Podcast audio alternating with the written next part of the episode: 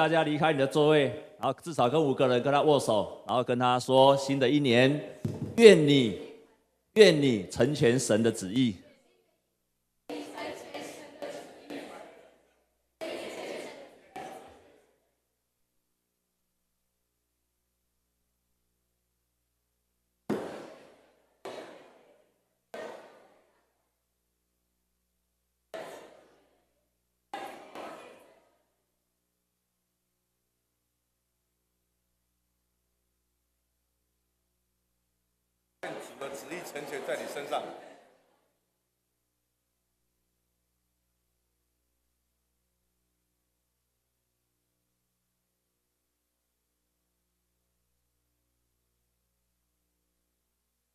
好，我们再跟左右的邻居跟他祝福说：二零一五年，愿你成为有意向的一年。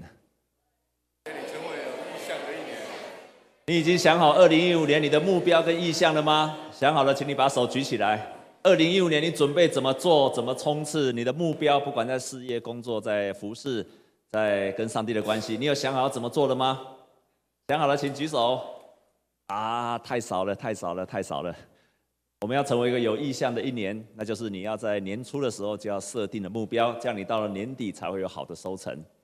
好，我们的周报里面有夹着一张纸，这张纸是活泼的生命活出主导文，这是我们教会二零一五年的目标。啊，你可以把它拿出来看。牧师过去几个礼拜都一直在教导主导文，渴望我们能够活出主导文。我们在去年二零一四年，我们用活泼的生命成为我们教会一年的目标。我们教会有两百多的人，两百多位，然后他用活泼的生命成为他每日的读经。啊，今年我们要持续，所以如果你还没有使用活泼的生命啊，你可以到办公室去订。但是呢，我们除了延续二零一四年。我们持续的读活泼的生命来灵修以外，我们更渴望在二零一五年，你每一天再增加十五分钟，然后你来用主祷文来祷告。如果你不太会祷告的人，有时候你在教会没有很久，你不太会祷告，你就用这，我们把主祷文分成五个部分，那你可以照着这个顺序就祷告了下来。如果你不知道这十五分钟你要如何祷告，你就用这一张纸，然后成为你的祷告。所以第一部分你要赞美跟宣告，我们在天上的父，愿人都尊你的名为圣，你就赞美神，那你就宣告，照着上面的去宣告。第二部分，愿你的国降临，愿你的旨意行在地上，如同行在天上。你可以为个人、为家庭、为教会、为国家来祷告。第三部分，我们日用的饮食，今日赐给我们，可以为着你特定的需要到主的面前祷告。你也决定用祷告取代了忧虑，坚持到底，锲而不舍，用信心祷告直到回应。第四部分，免我们的债，如同我们免了人的债，不叫我们遇见试探，救我们脱离凶恶。那么，在你的生命当中，有没有人？哪些人是你需要饶恕的？你的生命当中有没有什么罪是需要神来赦免的？最后一个，因为国度、权柄、荣耀，全是你的，直到永远。我们就为国度、权柄、荣耀来感谢神啊！这就是你可以多十五分钟的祷告。所以，如果你不太会祷告，或者你没有祷告的习惯，你可以用这个来成为你未来这一年的祷告的一个简单的指引。那今天我仍然要持续来分享，要活出主祷文。我们通常很难知道上帝的旨意。如果你遇到了犹豫，不知道上帝的旨意是什么，你怎么决定呢？有没有人是用丢铜板的？有没有？我不知道做 A 工作还是 B 工作，正面就是 A 工作，负诶反面就是 B 工作，或者是你可能会去问一些人，有一个人，那他面对到了生意走到了一个困境，做生意来到一个困境，他要做下一个决定，他不知道怎么做。所以这位基督徒他就想说，要不然我就拿着圣经，他就拿着圣经就翻开圣经，然后就随处一笔，就出现了马太福音二十七章第五节，那上面就写说，犹大出去就吊死了。而且你就想说，不可能吧？我应该再试一次，所以他要把圣经拿起来，然后再随便一翻，然后再用第一次用食指，第二次我用中指指指看一比。结果比到了路加福音十章三十七节，耶稣说：“你去照样行吧。”他就想着我要再试一次，结果打开了，又再翻了，然后再用手指随便一比，这时候出现了约翰福音十三章二十七节，上面写说：“你要做的，赶快去做吧。”你用什么方式来决定你的下一步？神的旨意。当我们每一次在用主祷文说“愿你的旨意成全”的时候，我们在宣告四件事情。第一件事情在宣告上帝创造这个世界，而且持续的参与跟介入这个世界的创造。所以，上帝不是创造完了就结束了啊，仍然到今天仍然持续的在创造这个世界，而且跟这个世界同在。第二个，当我们说愿你的旨意成全，我们同时也在宣告，上帝是全能的神，他的旨意不受限制。不管是在台湾，在中国、美国，你今天在这个地方可以祷告，你到美国也可以祷告。但是对一个不认识神的人，他今天在台湾一拜妈祖，一拜关公，这个蛮麻烦的，因为当他到了南极。他就没有庙可以拜了，他也不会随随身携带着关公，所以他的旨意就不能够成全了。可是对一个基督徒来讲，当我们宣告说你的旨意成全，我们是宣告上帝的旨意都不受阻止，每一个地方，在天上、在地下、在海边、在路上，都有神的旨意可以通达的地方。第三个，当我们说愿你的旨意成全，我们是来宣告。我们生命中的大小的事物，都在上帝的指引之下。大事上帝指引，小事上帝也指引。我们生活当中的一切大小事，上帝都要来成全。而当我们说愿你的旨意成全的时候，我们更是相信上帝呼召我们，呼召我们来遵行他的旨意。我们愿意去遵行神的旨意。那我们如何能够明白神的旨意呢？通常神的旨意是隐藏。我们来看今天所读的这一段的圣经节，我们一起来读箴言二十五章第二节，好吗？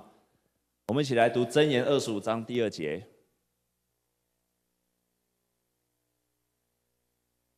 箴言二十五章第二节，好，我们一起来读，预备，请。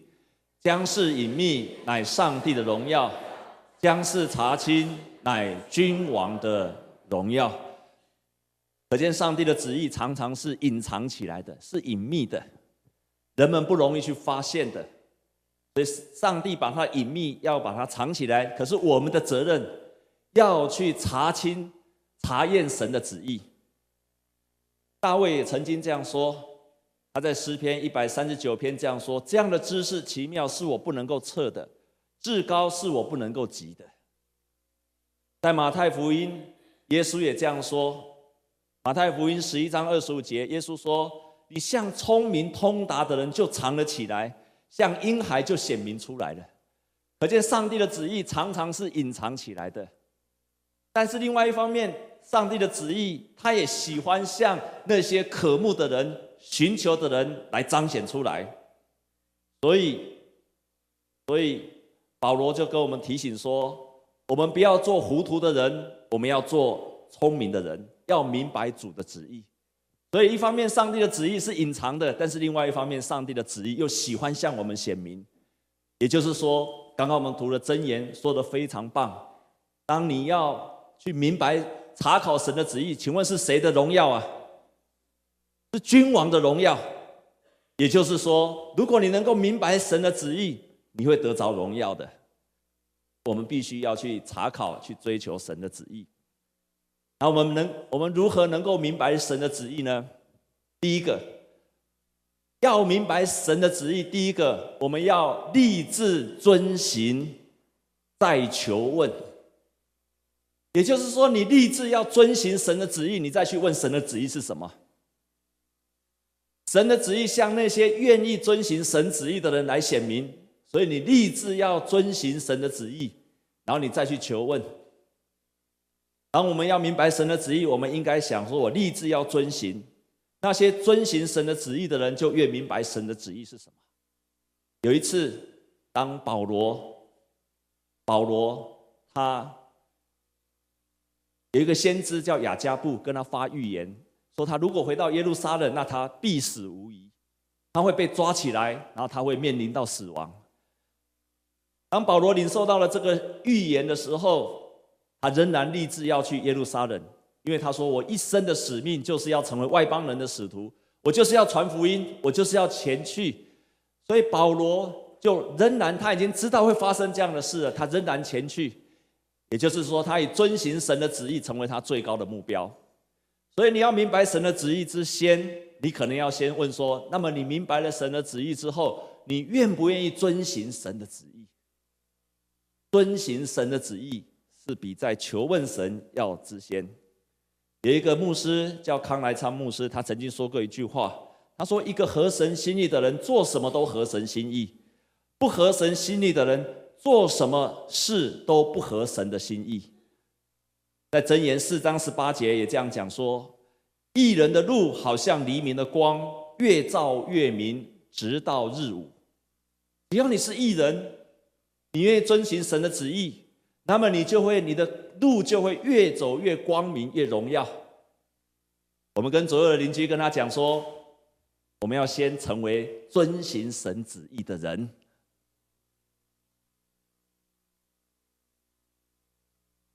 那第二呢，你要明白神做事的原则、做事的法则。在圣经中，其实我们来看腓立比书二章十三节，好吗？我们来读这一节。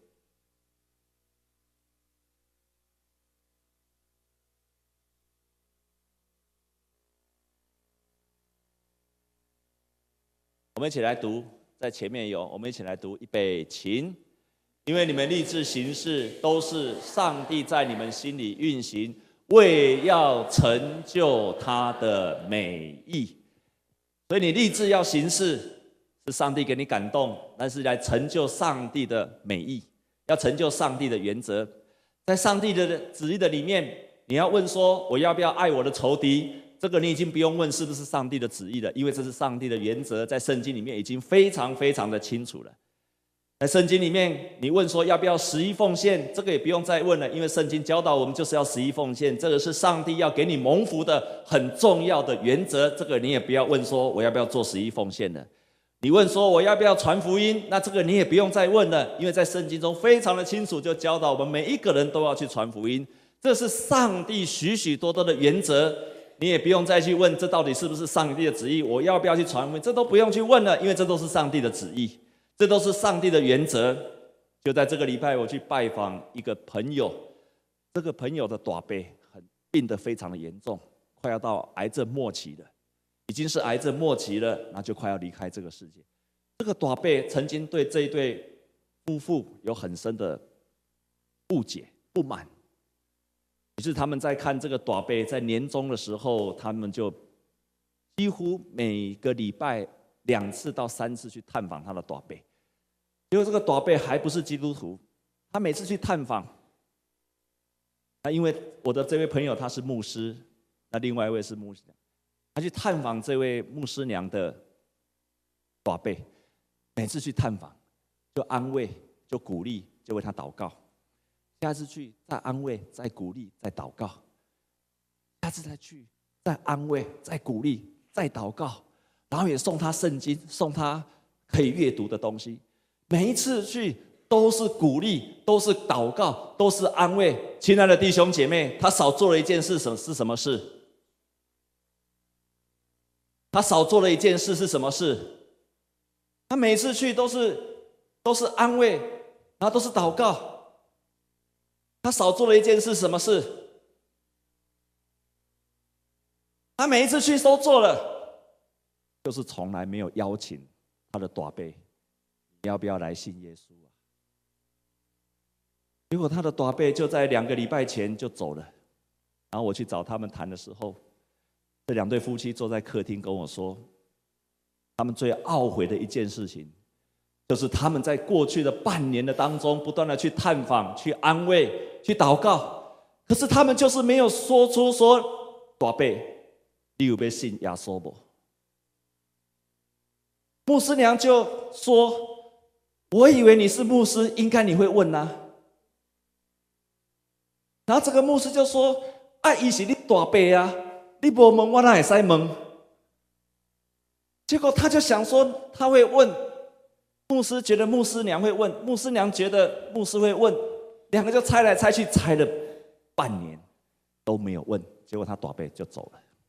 他们最懊悔的一件事情就是，他们付上了很多的时间跟他的大伯同来，但是却没有带领他认识福音。弟兄姐妹，如果你还有很多的亲戚朋友，你很关心他，很爱他，请你要记得要带领他认识耶稣，带领他决志，邀请他。阿妹吗？你也不要再看，你看我，我看你呀。楼顶看楼卡，阿爸看阿妈，大家看来看去，看到人都走去啊。这样你了解吗？如果你有感动，你就问他吧。你问他没有什么问题的，他顶多是拒绝你，你不会怎么样。可是你不问他，他没有机会。你怎么知道他不愿意接受呢？耶稣提醒了我们要传福音，所以传福音就是上帝要给我们的原则，你也不用再问了，这就是上帝的原则。上帝要我们做每一件事情要爱跟公义，这个你也不用问了。不符合公义的事，不符合爱的原则，你就不用再问了。有一个很有名的做的牧师叫做 Bill Hybels，他讲了一句话，他说有一些人。他们有正确的价值观，然后他让这些价值观成为他对事情的认知，根据这些认知来做决定的准则，在他们的生命当中就会跑出，常常他们所做的决定就是上帝的喜悦的决定。这样听懂吗？你如果上帝的价值，你常常用上帝有正确的价值观，比方说我就是要爱人，这位牧师他就说。我要在每一件事来荣耀神。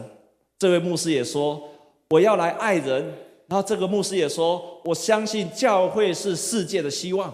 所以这位牧师每次就带着这三个原则，我要在做每一件事情，这就是我的价值，这就是我的基本信念。他在做每一件事情，就是要荣耀神；做每一件事情，我要爱人；做这件事情，我要让他看到教会的盼望。那你就可以确定，这样子的人。他们所做的决定，常常一定就是符合神的价值，一定就是符合神的旨意。而且他说，这样子的人，上帝常常会给他最特别的感动。这个感动，他们就会做出一个对的决定了。弟兄姐妹，如果你常常在做每一件事情，就是我要荣耀神，我要爱人，我要让人得着盼望，我要让人听见福音，你这些价值成为你的价值。亲爱的弟兄姐妹，我可以跟你保证，大概你所做的决定所差不远，绝对不会离上帝太远了。譬如说，你要找你的婚姻的伴侣，弟兄来找，每次谈的找牧师，通常他讲那个的一定都是漂亮美丽的，长得很像林志玲的。亲爱的弟兄姐妹，如果林志玲是我们的会友，我告诉你。那么感动的人不会只有你的。如果金城武是我们教会的会友，感动很多人说他就是我将来的另外一半。我告诉你，不会只有你一个，很多的弟兄姐妹都会有感动的。但是你如果来看，牧师今天要送你一节，我们在座很多社青，我要送你一节，我们一起翻开箴言十八章二十二节，好吗？箴言十八章二十二节。我们一起大声的来读好吗？这跟你的将来的幸福有很大的关系，所以你一定要打开来看，那一定要来读《箴言》十八章第二十二节。我们一起来读好吗？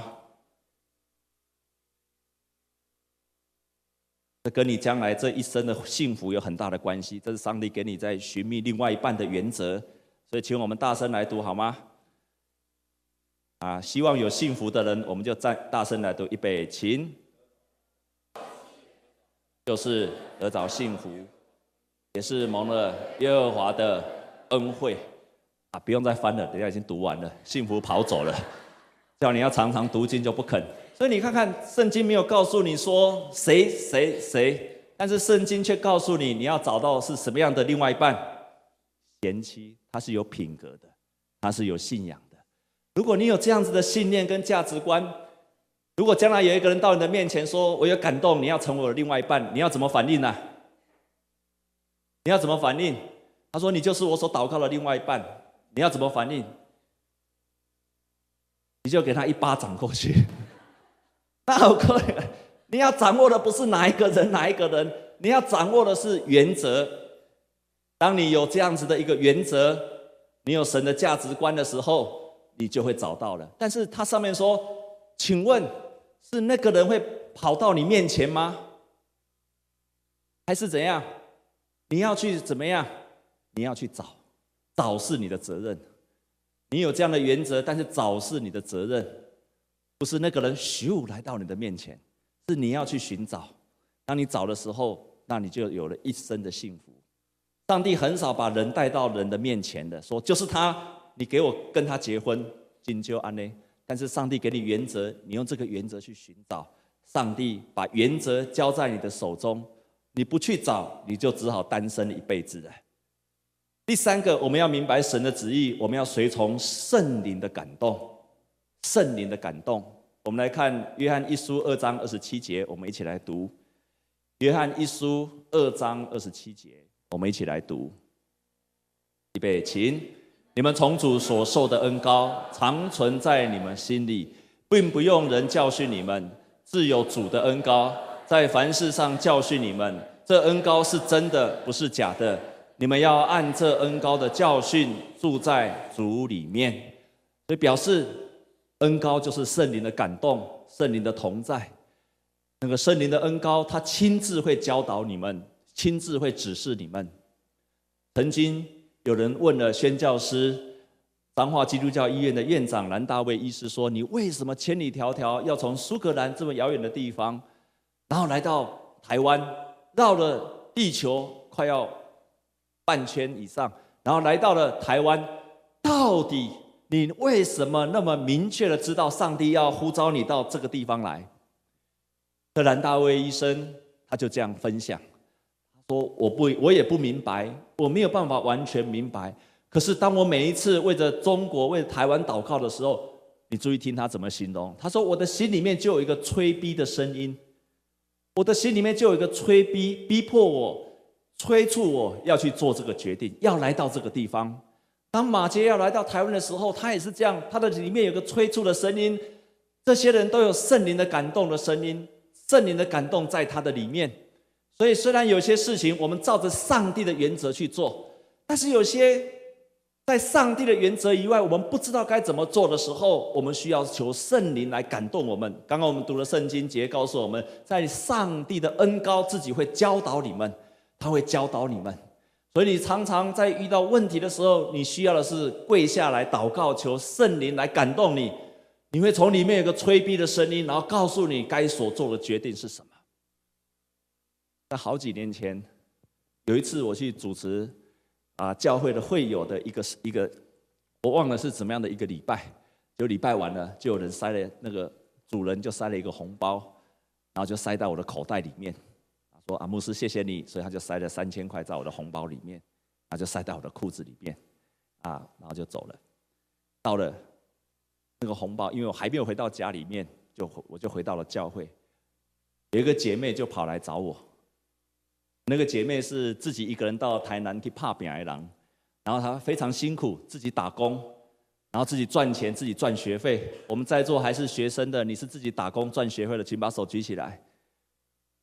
所以你们实在太幸福了。她很辛苦，自己打工赚学费，然后还要自己还到所有的一切一切，几乎都靠着自己，很辛苦的一个女孩子。然后她到了我的教会，在那个教会的时候，她那天下午来找我的时候，呃，晚上来找我的时候，她就跟我说，说她遇到了困难。我知道她是个很很 nice 的女生，非常的勤奋的女生，很负责任的女孩子。她就跟我说，牧师，我。我我有困难，我说什么困难？因为他说他在工作上遇到了困难，他在读书里遇到了困难，然后他也在交友方面也遇到了困难，然后最后他说了一个困难就是，不是啊，明天我要注册了，我还不知道我的我的学费还不够，我不知道该怎么办，所以我就问他说，那你还差多少钱？多多好三千块，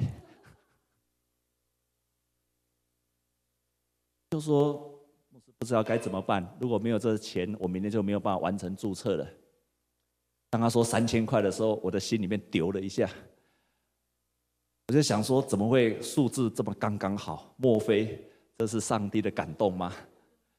所以我在心里面是百般的不愿意啊。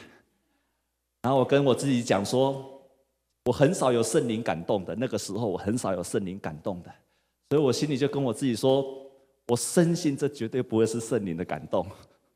但是那个催促的声音却没有停止的说，你应该给他三千块。你应该给他三千块，但是我的心里跟我自己说，我扣你个代志，这绝对不是圣灵的感动。但是圣灵的感动又继续催促我说，你要给他三千，你要把你的红包给他吧。弟兄姐妹，如果有圣灵这样的感动，你要这样子做。所以我就把我的钱就奉献给他，然后跟他说，你不用还我，这是上帝预备的。隔了两天，我又去帮人家除偶像。通常牧师除偶像，很少人会奉献给包红包。就没有想到我去除偶像的时候，那个主人又拿了一包红包，又塞在我的口袋里面去。然后呢，我回家把那个红包袋一打开一看的时候，你猜多少钱吗？啊，六千块，没有那么厚康，你们很贪心呐、也只有三千块钱。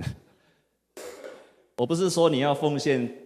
我的意思是说，我要强调就是很奇妙，在那一次事件上，我体会到了，当圣灵催促我们的时候，我们愿意遵行神的旨意。你知道这样做是正确的，圣灵催逼你的时候，我们就这样做。所以，我们随从圣灵的感动，圣灵会帮助我们在需要的时候，他会感动我们。我们借着圣灵，我们借着遵行神的话语。我们也遵循神的法则，上帝就让我们明白他的旨意是什么。我们如果是一个对的人，我们就会做对的事情。我们常常是一个愿意遵行神旨意的事情。我们所做的决定，我们所做的事情，大概离上帝所要我们做的所去不远。那最困难的地方，往往就是在于我们愿不愿意。刚刚说的第一个原则，我们愿不愿意从心里面来顺服。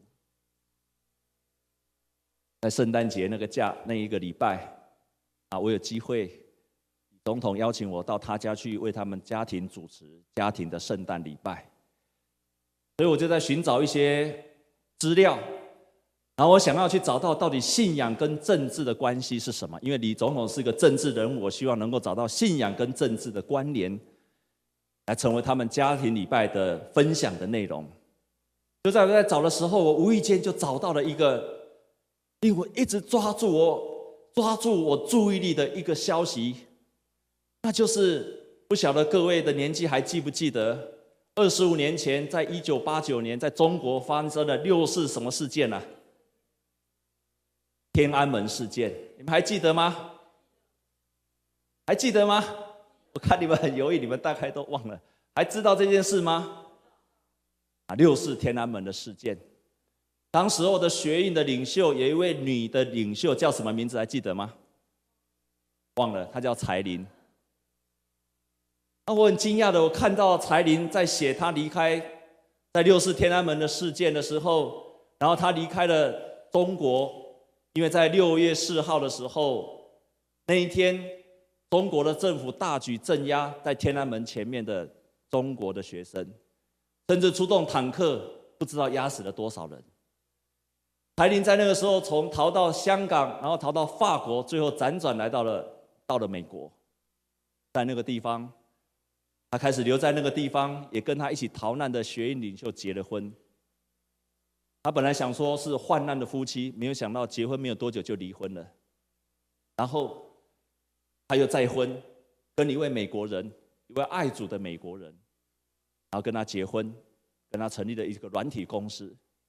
经过了二十年，经过了二十年，他们已经有了新的公司，他有新的家庭，还有儿女。但是在天安门那一天的晚上，在六月四号的那一天，中国政府坦克压过去，他的所有那些同学的那个印象，一直在他的脑海里面。终于有一天，有另外一个跟他一起参与学运的，过了二十年来找他，他看到他的时候，他才看见他的脚已经有一只已经是断掉了。原来就在六月四号的那一天，柴林有幸的跟五千个学生一起逃走，但是有些人来不及逃走，这一个学生就在那个时候，他的脚就被坦克给碾过去了。当他来见柴林的时候，他是瘸着、缺着腿的。于是柴林他决心来帮助这个人，就帮助他做了义肢。当他做了义肢的好的那一天，他们要庆祝，柴林就搭飞机要到这一位他赞助的朋友的家里面去。在坐飞机的上面，他说他经历过从所未有的恐怖，比天安门那个时候的事件还要恐怖。他自己形容说：“我遭受到了撒旦的攻击。”他在那个飞机的上面，他整个都昏死过去了，几乎面对到了死亡，窒息，没有办法呼吸。几乎面对到了死亡，在那一刻，他就开始求告说：“主耶稣，请你救我吧。”那个时候他还不是基督徒，他就大声呐喊说：“主耶稣，救我吧！”在呐喊的那一刻，耶稣就拯救了他。当他再回到他的家里面，他的一个好朋友，一个宣教师，就传福音给他，拿了一本书给他看。这本书是介绍有一个年轻人。他在中国那个地方到处传福音，然后当他在传福音的时候，他所看到的，我们知道过去中国一胎化的政策，只要第二胎就要被迫堕胎了，所以这里面就详细的描述中国的妇女，他们在第二胎的时候如何被活生生的，那甚至被强迫堕胎那个情况，那都写出来的时候，柴玲听到了这个，他说在那一刻我才真实的了解中国是什么样子。在那一刻，他问自己一个问题：谁能够帮助中国这个国家？谁能够帮助中国这个国家？这样一个残暴的政权，这样子一个没有理性、没有把人当人看的政权，谁能够帮助他？他的心里面想：只有上帝能够吧。过了没有多久，这位传福音给他的宣教师。就问他：“你预备要跟从耶稣了吗？”他说：“我怎么可能这样就信了耶稣？你以为你输给我看，我就会信了耶稣吗？”但是在有一天，当他在自己的办公室的时候，就在那一天，突然之间，他说：“如果我信了耶稣，是不是当我跟从了耶稣，那是不是我要再回到中国那个地方去？如果……”我好不容易花了二十年才逃离中国那个可怕的地方，难道我信了耶稣就要再一次回到那个可怕的地方吗？我不愿意的。我在这边已经有公司了，我在这边有小孩了，我在这边有先生了，我为什么还要回到那个地方去？是就在那一刻，他的先生回答他说：“你为什么要信耶稣？因为。”你要把耶稣的爱带到中国去，只有这样子，中国人才会改变。你要把耶稣基督的爱带去中国。如果我把主耶稣带到中国去，那么许多的悲剧就可以避免，那么中国就会成为美好的地方。就在一个礼拜五的下午，柴林在他的办公室里面，他感受到耶稣基督的十字架的爱。倒在他的身上，他就在办公室里面跪了下来，然后跟他说：“父啊，赦免他们，因为他们自己所做的不知道。”就在那一刻，柴玲这样子分享：“我觉得主的宝血洗去了我心中一切的伤害和痛苦，让我看到逼迫人的和被逼迫的人。”都需要基督的爱和赦免。在这一刻，我泪流满面。我走到办公室的角落，跪下，然后祷告：“亲爱的天父，亲爱的主耶稣基督，我相信你十字架的宝血为我而流。我相信你死里复活是给人类盼望。我现在请你进入我心中，做我的救主和我唯一的上帝。求你赦免我所有的罪过，无论是已知的还是未知的，请到我的心里，给我新的生命，引导我的生活。在那一刻，柴玲决定赦免了在天安门事件做决定的同，还有那些做决定的人。当他愿意赦免的时候，把他的决定抛在 FB 上的时候，很多人都反对。你为什么可以赦免这些做决定的人？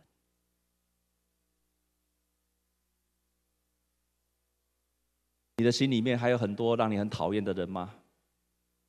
他赦免了当年做这个决定的人。我知道，我们当中很多人也不喜欢我们的总统，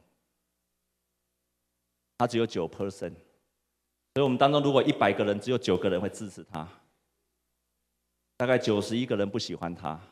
你问我喜不喜欢他，我也不喜欢。可是，请你要记住，你还有另外一个身份，就是天上国民的身份。你还有另外一个身份，是上帝要求你遵行他的旨意，而且要赦免一切的人，不管你喜欢或不喜欢。对柴玲来讲，我深信他，照他的本性，他不愿意赦免。但是他是属于耶稣基督，他必须做这个决定。你赦免了他，不等于上帝就不处罚他，因为神是公义，会照公义去审判他。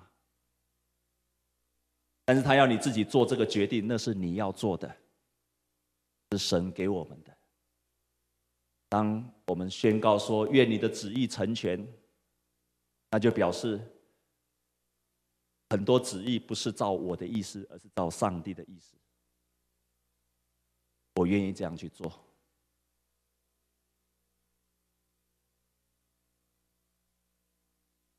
愿这一年你成为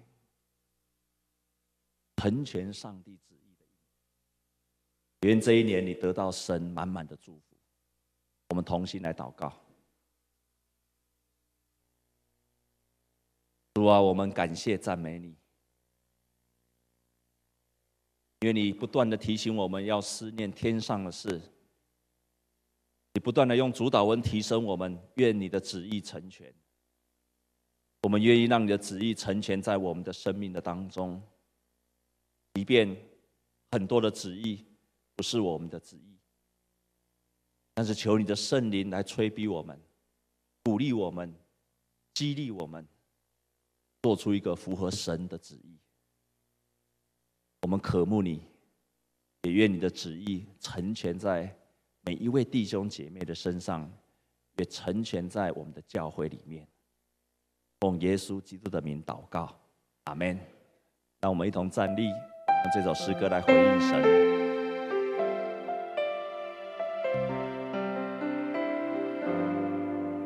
主啊，只有你发力，我愿意顺服前行但若不是你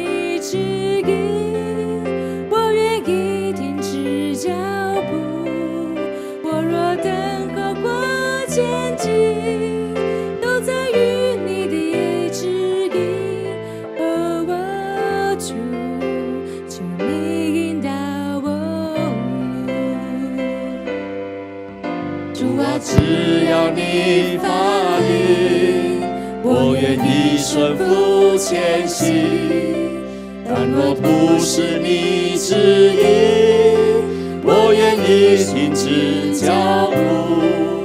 默默等候或前进，都在于你的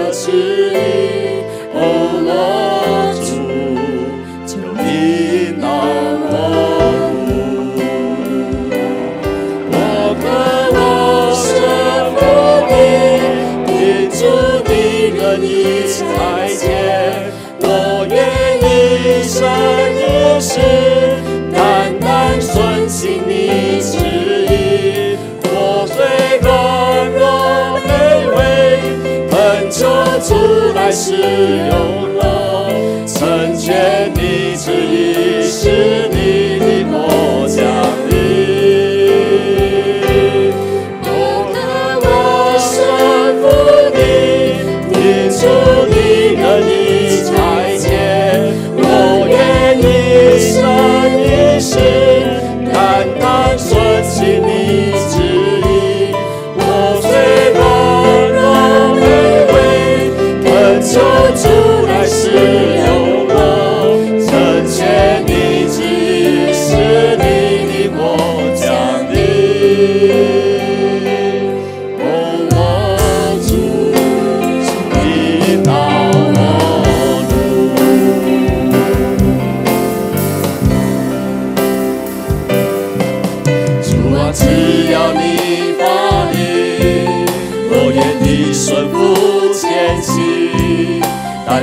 但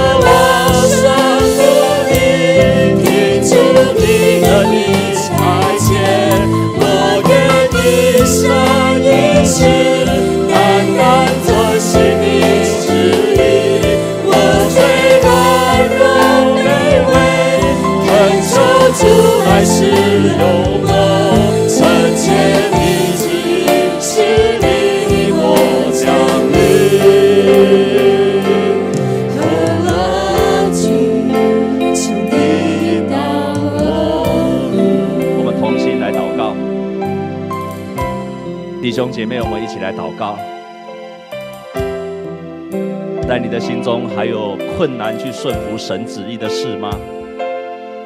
在新的一年，让我们一起来决志，我们要明白神的旨意是我们必须先优先，我愿意顺服神的旨意。在你的心里面有难以顺服的吗？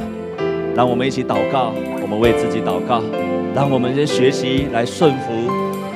弟兄姐妹，我知道为什么我们难顺服，因为我们会发现，我们顺服的，好像要遭受到很大的牺牲；我们顺服了，要牺牲更多；我们顺服了，好像要失去更多。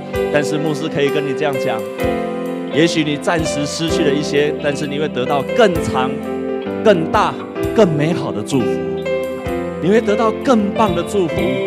所以，让我们为自己的决志来祷告，我们成为一个立志遵行神旨意的人。我们一起来为自己来祷告。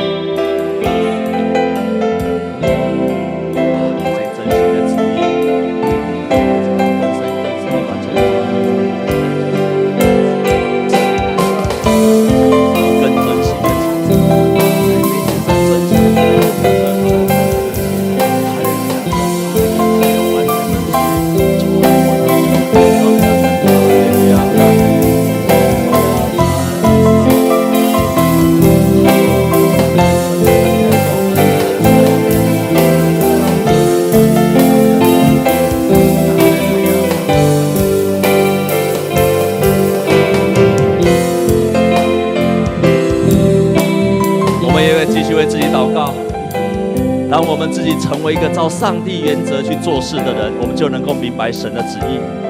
也让我们自己愿意到神的原则，我们寻求圣灵的感动。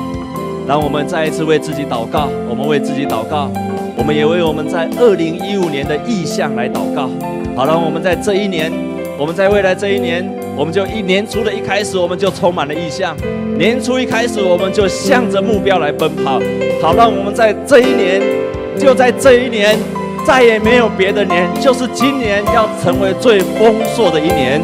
我们再一次为自己在这一年的意向，我们开口来祷告，成为荣耀上帝的一年。我们来祷告，主啊，我愿意在这一年成为荣耀你的一年。我愿意在这一年，主啊，我愿意在这一年来成为荣耀你的一年。在这一年，立志向着标杆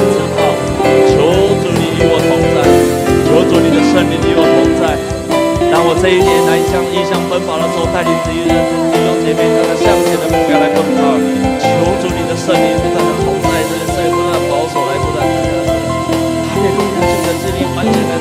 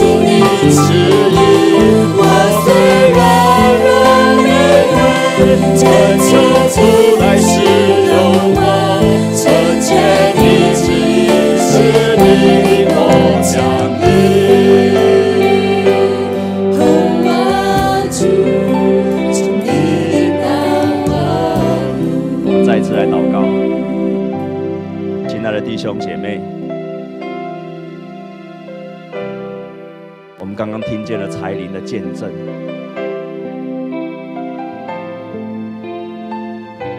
那么大的深仇，那么大的恨，只有在主耶稣里面才能够化解，只有在耶稣基督的爱里面才能够有一个新的开始。只有在耶稣的里面，我们心中一切的仇恨、一切的重担、一切的愁苦，才会得着的释放。也只有在耶稣基督的里面，才灵有了一个新的开始。现在，耶稣基督是才灵家里面的主，在那一刻。在六世所遭遇到的痛苦，在那一刻才真正的、完全的离开他。神呼召了我们，神也会给我们这样子的生命。亲爱的弟兄姐妹，牧师要问你一个问题：我们当中，若是你还没有受洗，你还没有接受耶稣基督成为你生命的主。你还没有接受，还没有受洗，接受耶稣基督成为你生命的主的人，不是今天要问你，你不要再像柴玲一样二十多年来的受苦。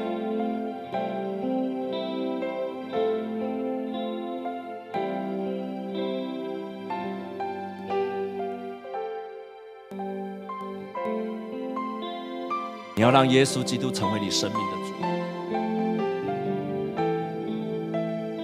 主，只有耶稣基督成为你生命的主，我们心中的仇恨负担才会被洗净，才会被挪走。所以，牧师要问你：若是你还没有接受耶稣基督成为你生命的主，你也还没有受洗。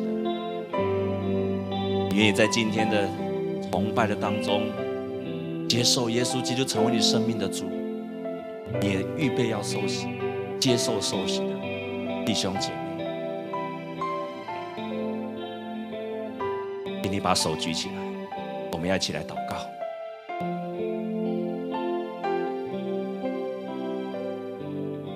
亲爱的主，我们为决志的弟兄姐妹来祝福祷告。谢谢你，当他在众人的面前跟上帝的面前勇敢的举手，亲爱的主啊，求你就祝福他们，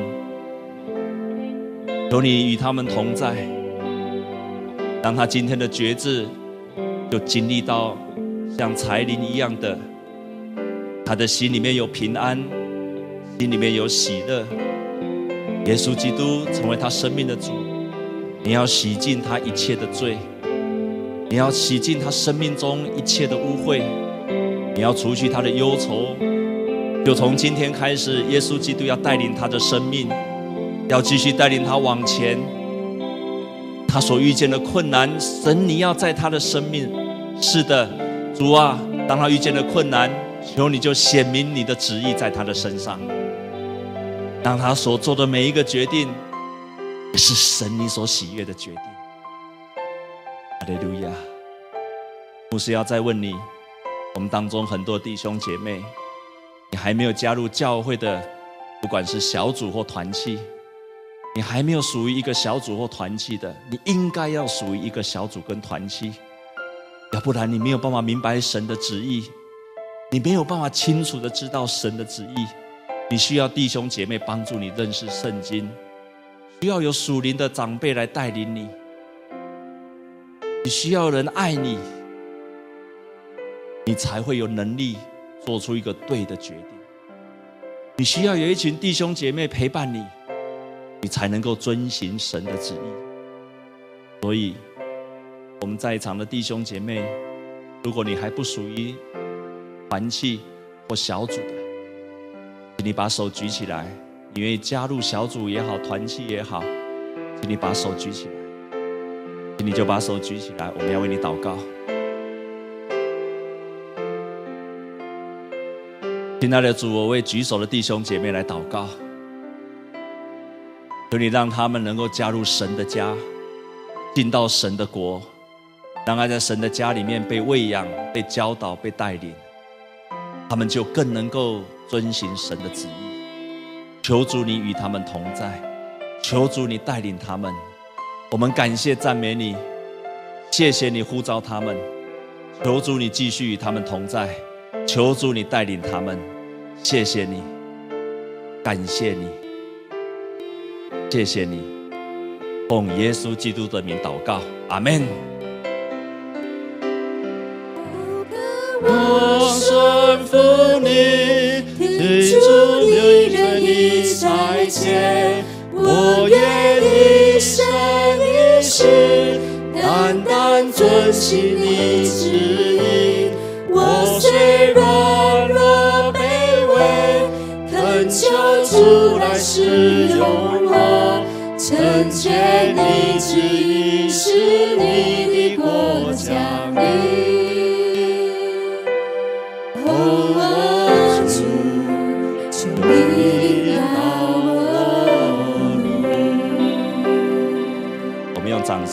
谢我们的神。